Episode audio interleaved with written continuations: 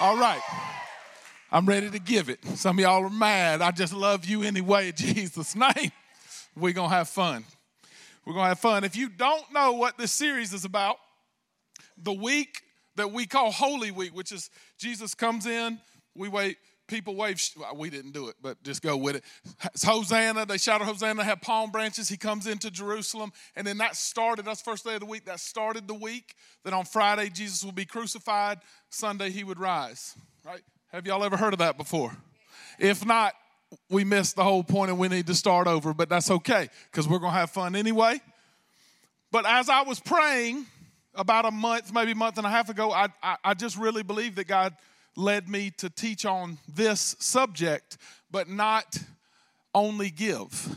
What did Jesus talk about? How do we steward? And it's a heart thing, not a wallet thing. Are y'all okay? It's a heart thing. So, today, this message in particular has sat heavy on me. All week long, I've thought about this, not about you.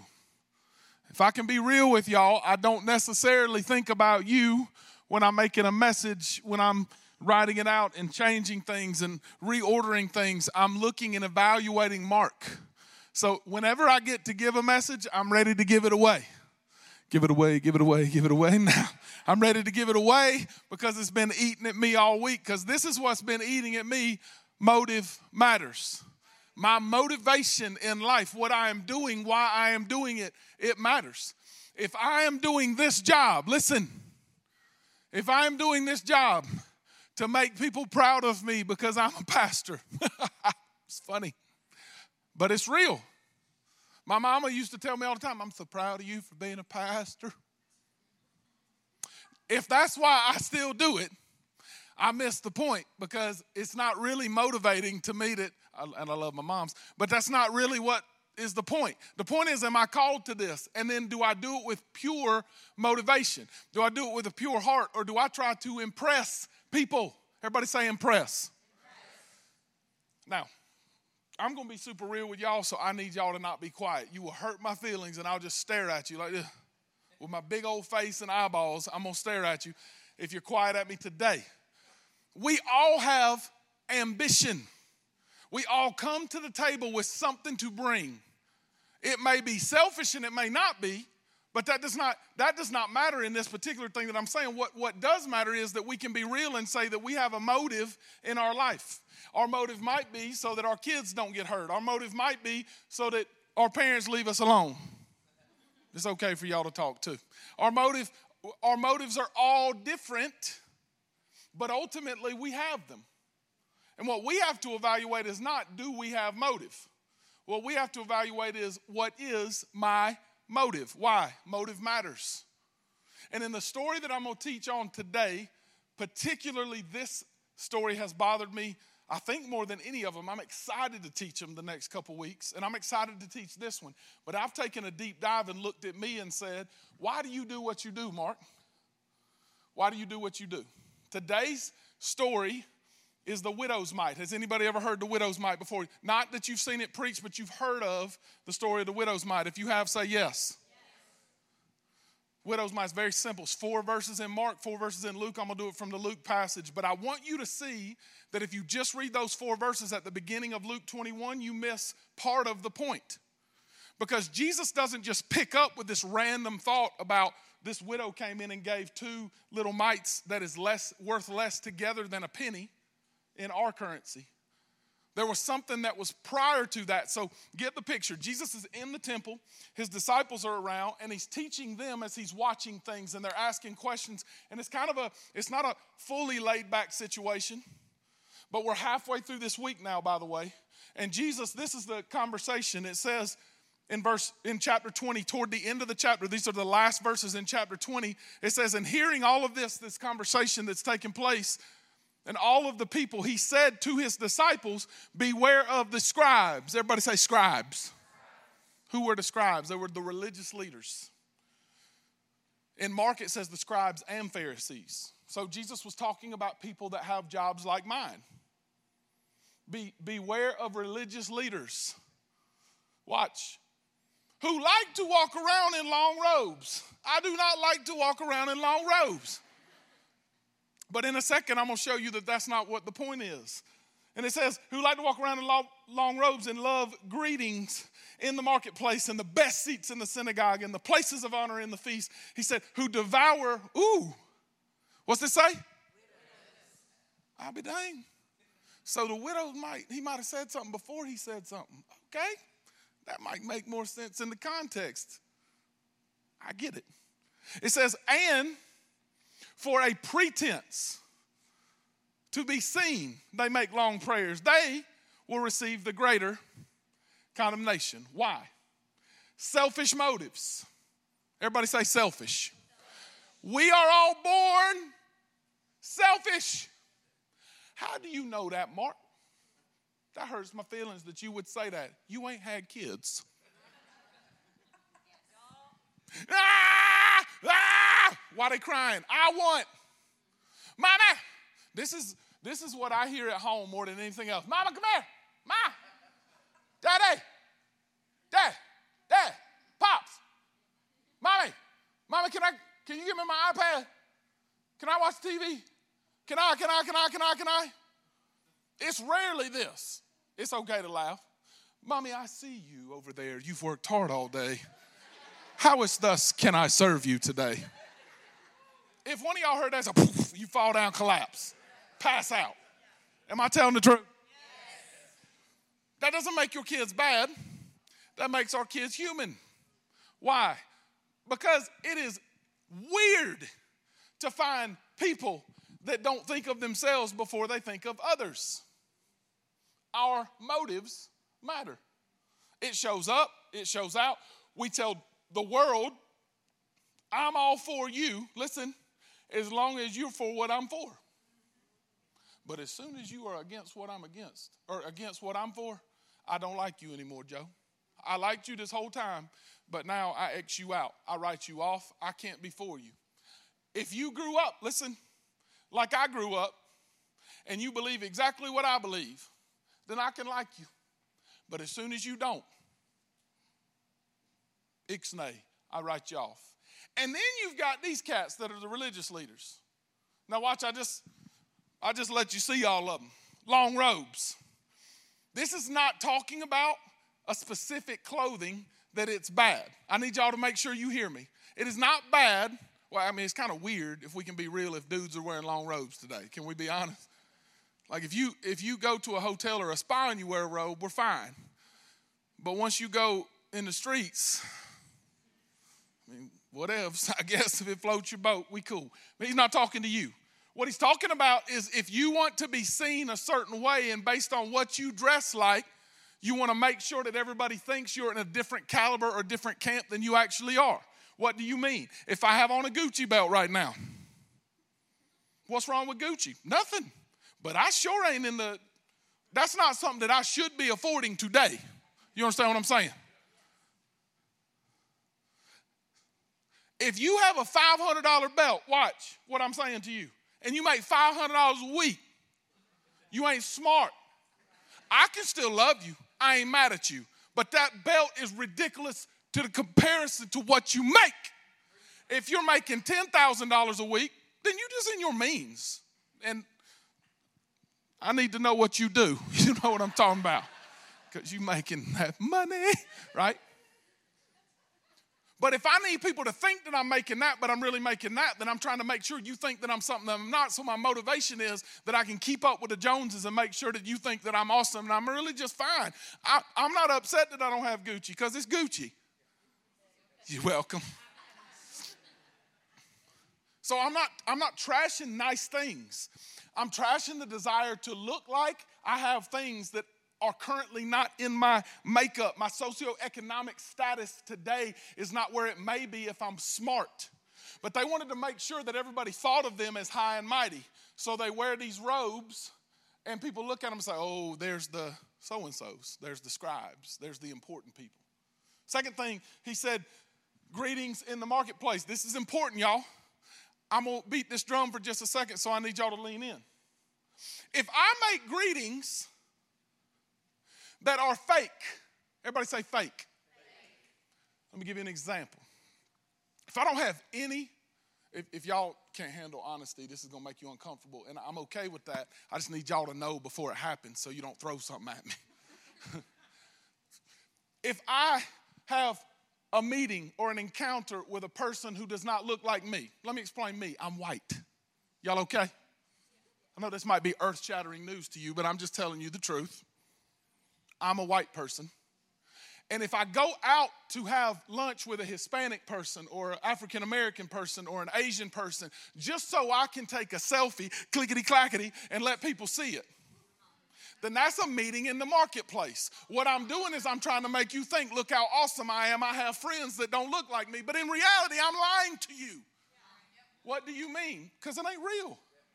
It really, in my opinion, it should be the opposite. I'm not putting I, this ain't this isn't a token picture so I can let everybody see how cool I am and I have friends that people don't look like me. If that's the only reason that I do what I do, then I'm a fake and I'm lying. Someone say amen.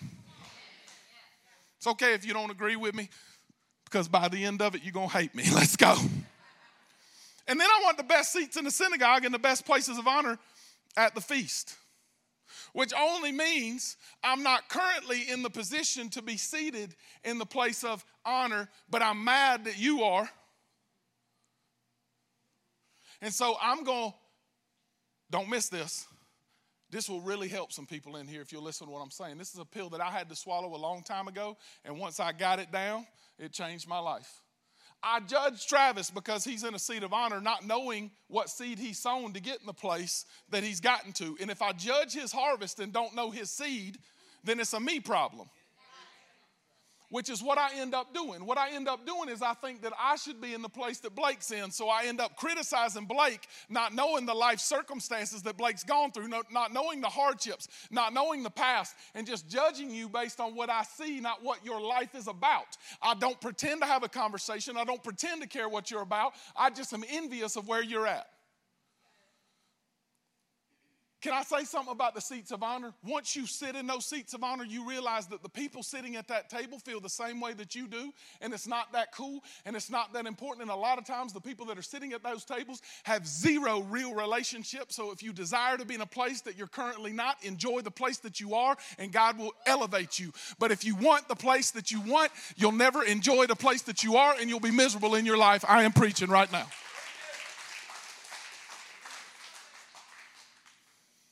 And then we get to devour widows' houses. What does that mean, Mark? It means that I get this thing in my selfish ambition that I begin to look at people.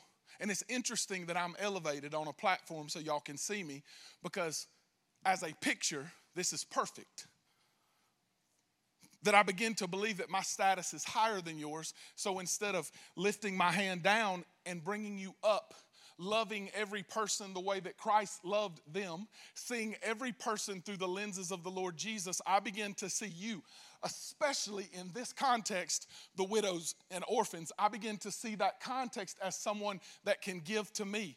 So instead of pulling them up from their place of hurt, I step on their head so I can elevate to where I want to go. And all of us would say in this point, ugh, what a horrible person. We got to be real careful. We got to be real careful that we don't judge the ones that have done this because most of the time, what I've learned about Mark is the only reason I'm not currently doing that is because I've not been given the opportunity to step on someone's head that needs to be pulled up.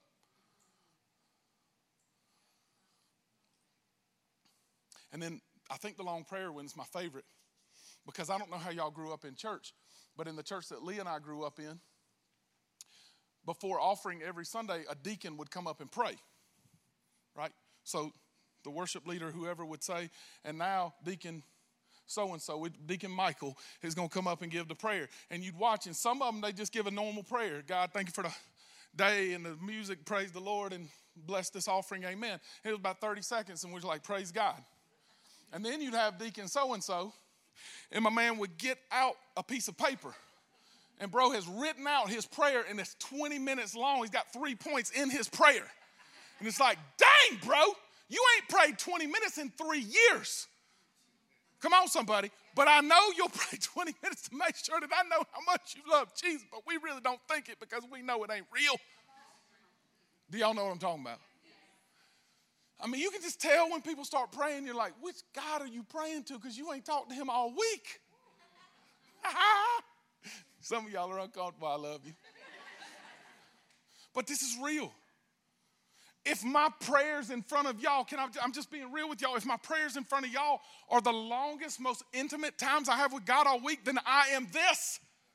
If I don't spend intimacy with God and all you get out of me is the overflow, then you've got a fake. And I've constantly got to battle my own mind and my heart to, to ask myself do you want to impress people or do you want to let them have an encounter with the Holy Spirit so He can set them free? In the same context as Jesus is looking through this, He says, Now He looked up. And this is the context of the widow's mite, y'all. He says He looked up and saw the rich putting their gifts into the offering box. I want y'all to have a picture of this. This is, I think, is 100. It might be 120. I don't know how much I have left, but just go with it because it doesn't matter. Just imagine. I, I'm not telling y'all anyone that passes the plate or a box or anything. I am not telling you that's bad. As a matter of fact, I'm telling you the opposite. It's not bad at all. It's just a personal conviction of mine. The reason we started our church without passing the boxes was a personal conviction. I believe it's a response to the end of the message and part of your worship, and it's why I want to do it at the back because I want it to be private. But but you could do this just as easy at an offering box as you could if we pass a, a, a plate or a basket or whatever around. But if this is my attitude when the basket's coming around, 120. Jesus and my friends. Y'all see me? Look what I'm doing for you, Jesus. And then we look around, we make sure, and we place it in there, but we've made sure we've made a scene. That's what the scene was where Jesus was at. These, these rich people, people would get their attention would immediately go on, ooh, that's so and so. We know what he does. He owns a business. We know what she does. She runs this and that and she's loaded. And I bet you when she goes in there, and they didn't go in cloak and dagger to make sure no one saw them and not let their right hand know what their left hand's doing. They made sure that every hand knew what they were doing. Y'all see this? I'm fixing to take my ring off. It's worth $25,000, blebity blam. Right? They no John Cena, you can't see me, you better see me, is what they're trying to say, right? You better see what I'm doing. And it says Jesus is seeing this, that, that this part of the temple as you're in there is, is called the treasury box. And, and they're supposed to go and it's supposed to be private, but they have a they have an entourage that are going in with them and they're making sure that everyone can see what they're doing. And then he saw a poor widow put two small copper coins in. It's called the widow's mite. No doubt she would not have had an entourage. She would have done it without being seen. Why? Because this was worth less than a penny. It was embarrassing. But look, it says and Jesus told his disciples, I tell you, the poor widow has done how much? She's put in more. Why? That doesn't make any sense, Jesus. Well, I mean, the, the temple had to get certain amounts of money to be able to pay the temple and, and, and, and have the stuff and pay this and do this and build something and do all this. So, so you should celebrate the rich people. No, he's like, look, that's not the point. The point is she's contributed more of all of them because they contributed out of their but she, out of her poverty, put in all she had to live on. She put in all she had to live on. Motive matters. It matters. It's so critically important why I do what I do. Motive matters. Jesus is not saying every week, I need y'all to hear this because some of y'all will walk away and you'll think he's crazy. He is crazy, but not about this. All right? I'm not asking you to give every single dollar that you make every single week. That is unwise. What I'm suggesting is if you're unwilling to let Him have whatever part of your heart it is, I don't know what it is for you. It may not be material things, but whatever part of your heart you are unwilling to let the Lord have, that's the part that He's talking about that we are like scribes and Pharisees. And if I do what I do to be seen so that you think I'm excellent or awesome, that's how I'm like a scribe or Pharisee. If my mindset is what's the, listen, What's the least I have to do to get by? Because I know some of y'all in this room did not sin like I sinned when I was a young person. I don't, come on. You better keep your mouth shut, Kendrick Reed, because he knows. I would always ask, what's the least I have to do to get by? What's the rules? Rules are meant to be broken, so I just toed on the line and I broke rules. And if that's the way that I live my life in Jesus Christ, then I just want to get by with the minimum. I would never fully surrender all of me to Him. So, this is really not a money thing at all, but he's specifically dealing with money. Why? Because that seems to be the thing that keeps people from full surrender as much as anything else. And in this case, what he's saying is, would you, not will you, would you give it all if I ask? Look what Winston Churchill said. I love this quote. What we make, what we make, we make a living by what we get, but we make a life by what we say it. We make a living by what we get, but we make a life by what we give. By what I give away, by what I'm willing to give away, I make a life. And that is so counterintuitive. It's so opposite of what I naturally think because what I naturally think when I wake up in the morning is, what will they give me? It's cool to quote scripture. It's better to give than to receive. That's great. But don't lie on Christmas. The thing that you were excited about growing up was not watching your brothers and sisters and uncles and aunts and cousins and friends and everybody else to open gifts. You was ready to get mine, yours. Why did it go quiet? Y'all know y'all lying. and anytime my heart is a little bit off, the only thing I'm thinking is, when am I going to get what's mine? When am I going to get what belongs to me? This is not what the message of Jesus is about. I want to show you the passage that ties in directly with motive, with generosity. The definition, the beautiful description of generosity in the Bible is Second Corinthians chapter 8. Your offering envelopes that are not in the seat currently during this COVID time, but they're at the back. We use Second Corinthians 9, which is which we preached on last week. And that you should give whatever you decide in your own heart. But the previous chapter, he's dealing with the specific issue of generosity and what it actually means. Now, listen, the church of Corinth was an influential church. It was one of the richest, probably second richest, if not the richest group of people that Paul dealt with. Corinth was a huge, major metropolitan city on the coast of Greece. And then in this passage, he's talking about the church of Macedonia, which was Philippi, the Philippian church. If you have your Bible, it's Philippians, Colossians, like in that Ephesians, Galatians first. If you, if you have that context and begin to understand, it was a near city. So it, it kind of be like Columbia to Spartanburg in distance.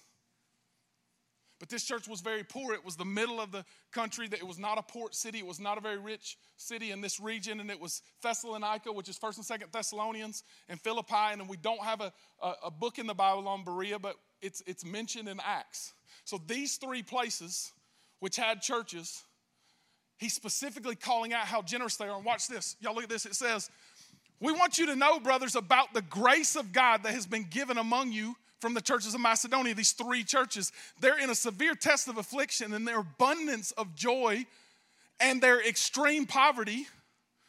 So it says they're poor as all get out, but they've overflowed with a wealth of generosity on their part. That's craziness. Like you expect a group of people that are rich who come in and show off how much they can give. You expect them to do it, but this was a group of people that almost none of them had a pot to pee in, is how we would say it. Come on, somebody. But they've been so excited to give. Now, look, I love this definition. I didn't put the Greek word down, but I, I gave you the definition of what generosity is. It's like a cloth that is perfect and not bent, it's unfolded. And it literally means singleness of mind. James says a double minded person is unstable in all their ways. What does that mean? It means that I'm conflicted constantly in my mind. I want Jesus to have the center of my life and I want to operate in this type thing, but I constantly am battling, yeah, but. What about this side? And the little bits of me that are double minded or I don't give Jesus all of me are the places that I'm not purely motivated.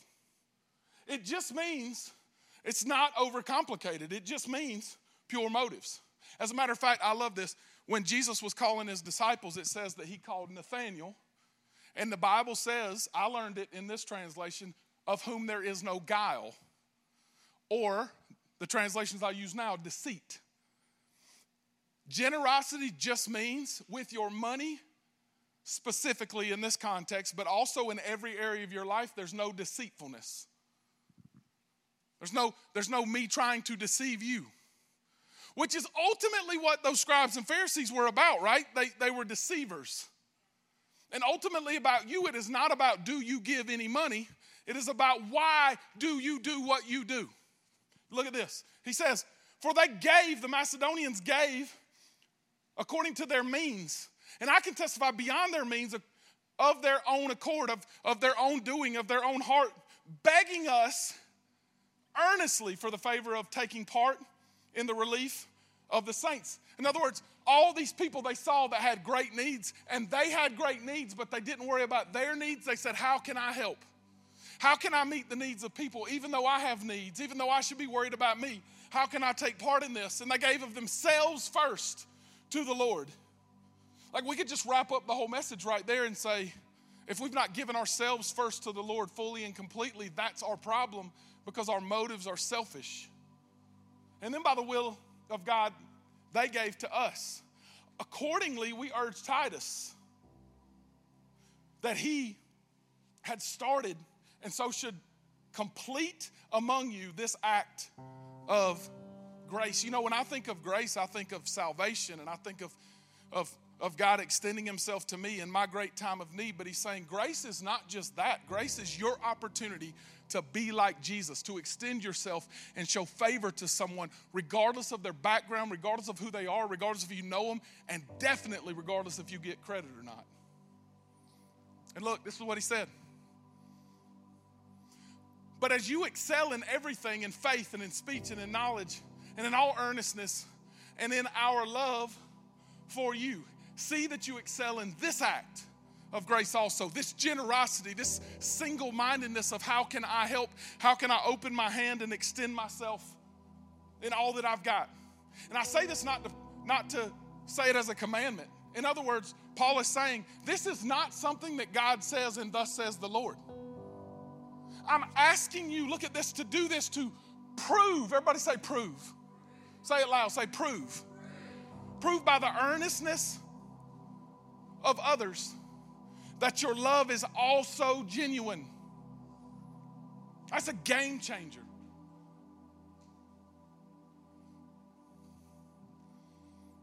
I'm going to finish in just a second, but I got to hit this. In recent days, if y'all know me, you know I'm not silent. This is not something that's new. It's not something that was because of George Floyd that I spoke up for injustices. As long as I've had a social media, I beat the drum. Okay? And it's just, it's just in general, in general, I have felt a deep need to speak on what I am not. I want y'all to hear this to understand in context what I do not currently understand. Not to come in so shallow and so weak that I cannot look across the table with someone that would vote different than me or look different than me, to listen to what they have to say and not even necessarily agree, but at least be able to put myself in your shoes and walk a mile for one day.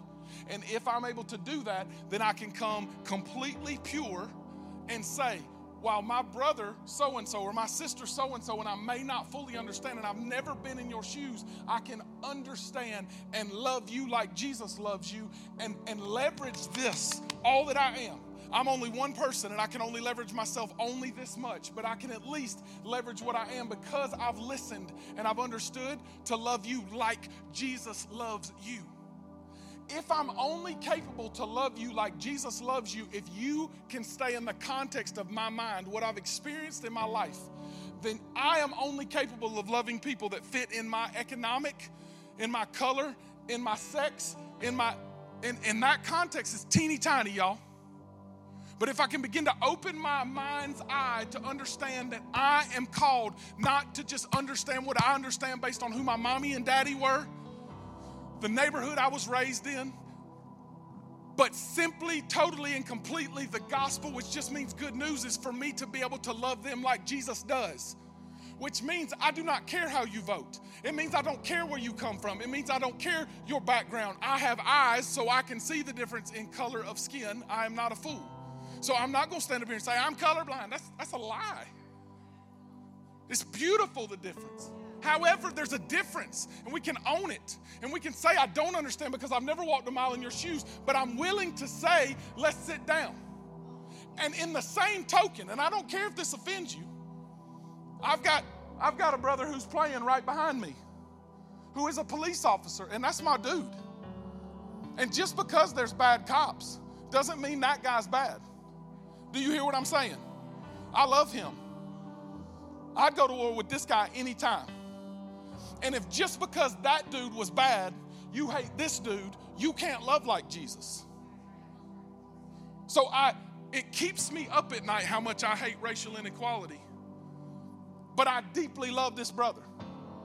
And I believe that the church, which is me and you, not a pastor, do not ever lift me up because I will I will disappoint you in a skinny minute. But what we should lift up is what Jesus does in us. And if I can just say, I don't understand, but I'm willing to sit down. I, listen, I'm gonna tell you the truth. I have no idea what it's like to be a police officer. And I stand deeply opposed to racial injustice and what bad police officers have done in the past, but not all police officers are bad because one or two or a hundred or a thousand or ten thousand have been bad. And we've got to stop being so stinking closed minded in this particular area because I do not believe Jesus is closed in this. I believe Jesus is open. How do you know? I came to seek and to save the lost, not the lost white, and not just the lost black, and not just the lost Hispanic, the lost all of them. And as a result, if I don't understand what you understand, I'm willing to listen and love. Otherwise, I'm a scribe and a Pharisee. And I'll start slinging things like, you shouldn't worry about race. What if I said to my friend Kendrick, Kendrick, you shouldn't worry about being black, man? What a ridiculous thing to say. I mean, I'm I can't even imagine going there. Pause. Do you know how many of us have gone there? like this is hilarious because I see social media posts all the time. I saw pastors this week that said this a white pastor should never speak on racial inequality, you should only talk about Jesus.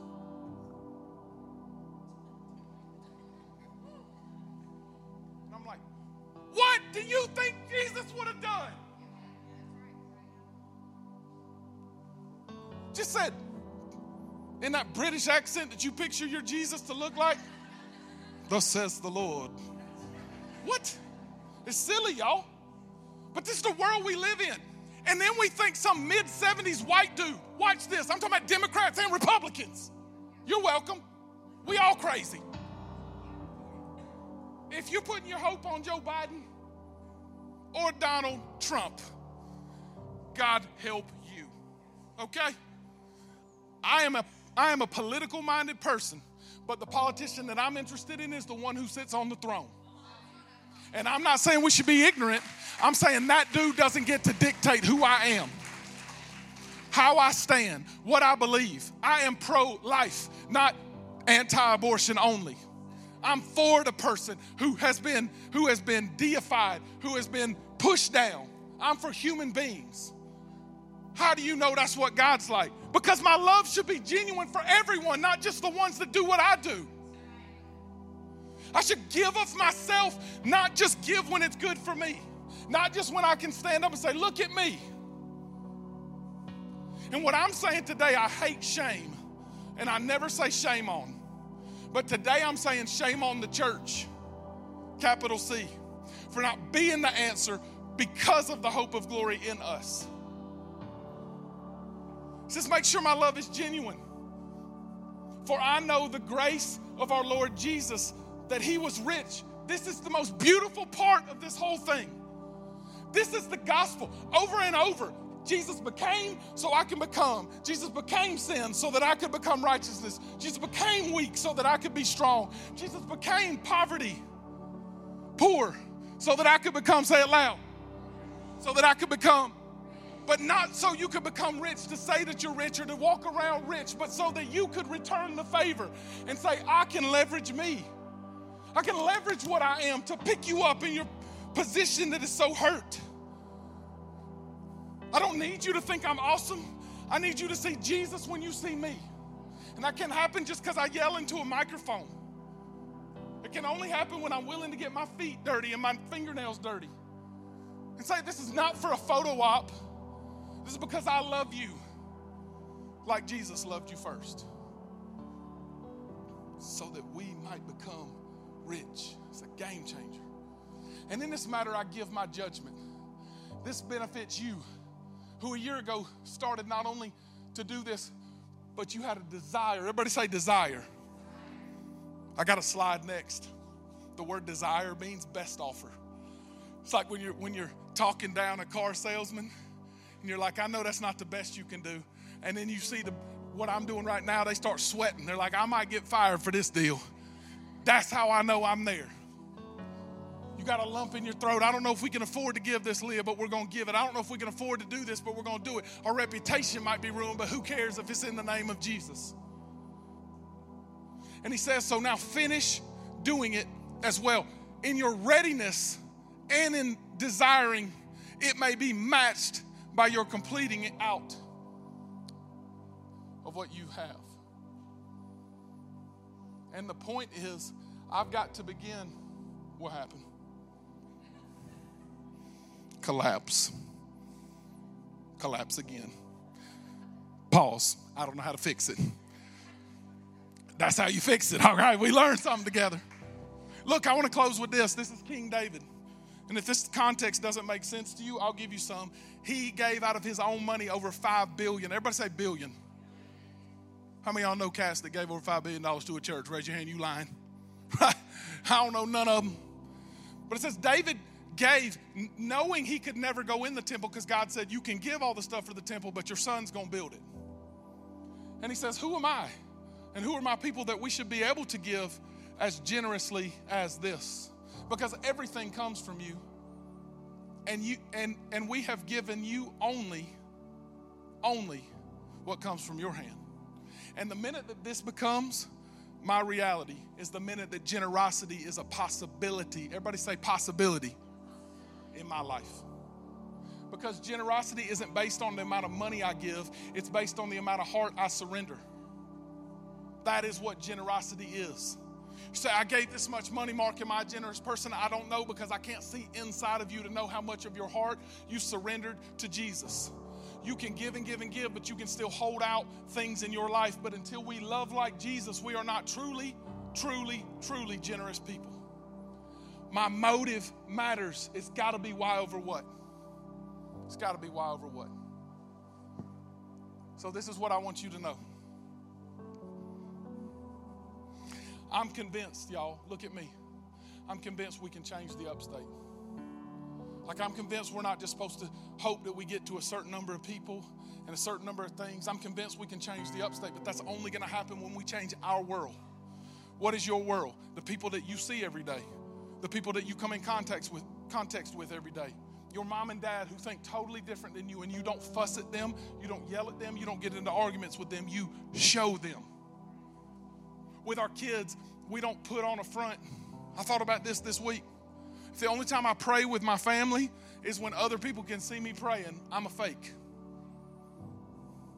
If Lainey gets a different mark on Sunday than she gets Monday through Saturday, then I am the worst of the worst. It's when we change with the people that we have influence with and we show them. Everybody say, show. The world is waiting on people to show them what we're about. After Shannon sings this song, I want to close with a thought, but I want to do it after, after we worship. And so I just want y'all to stand right now.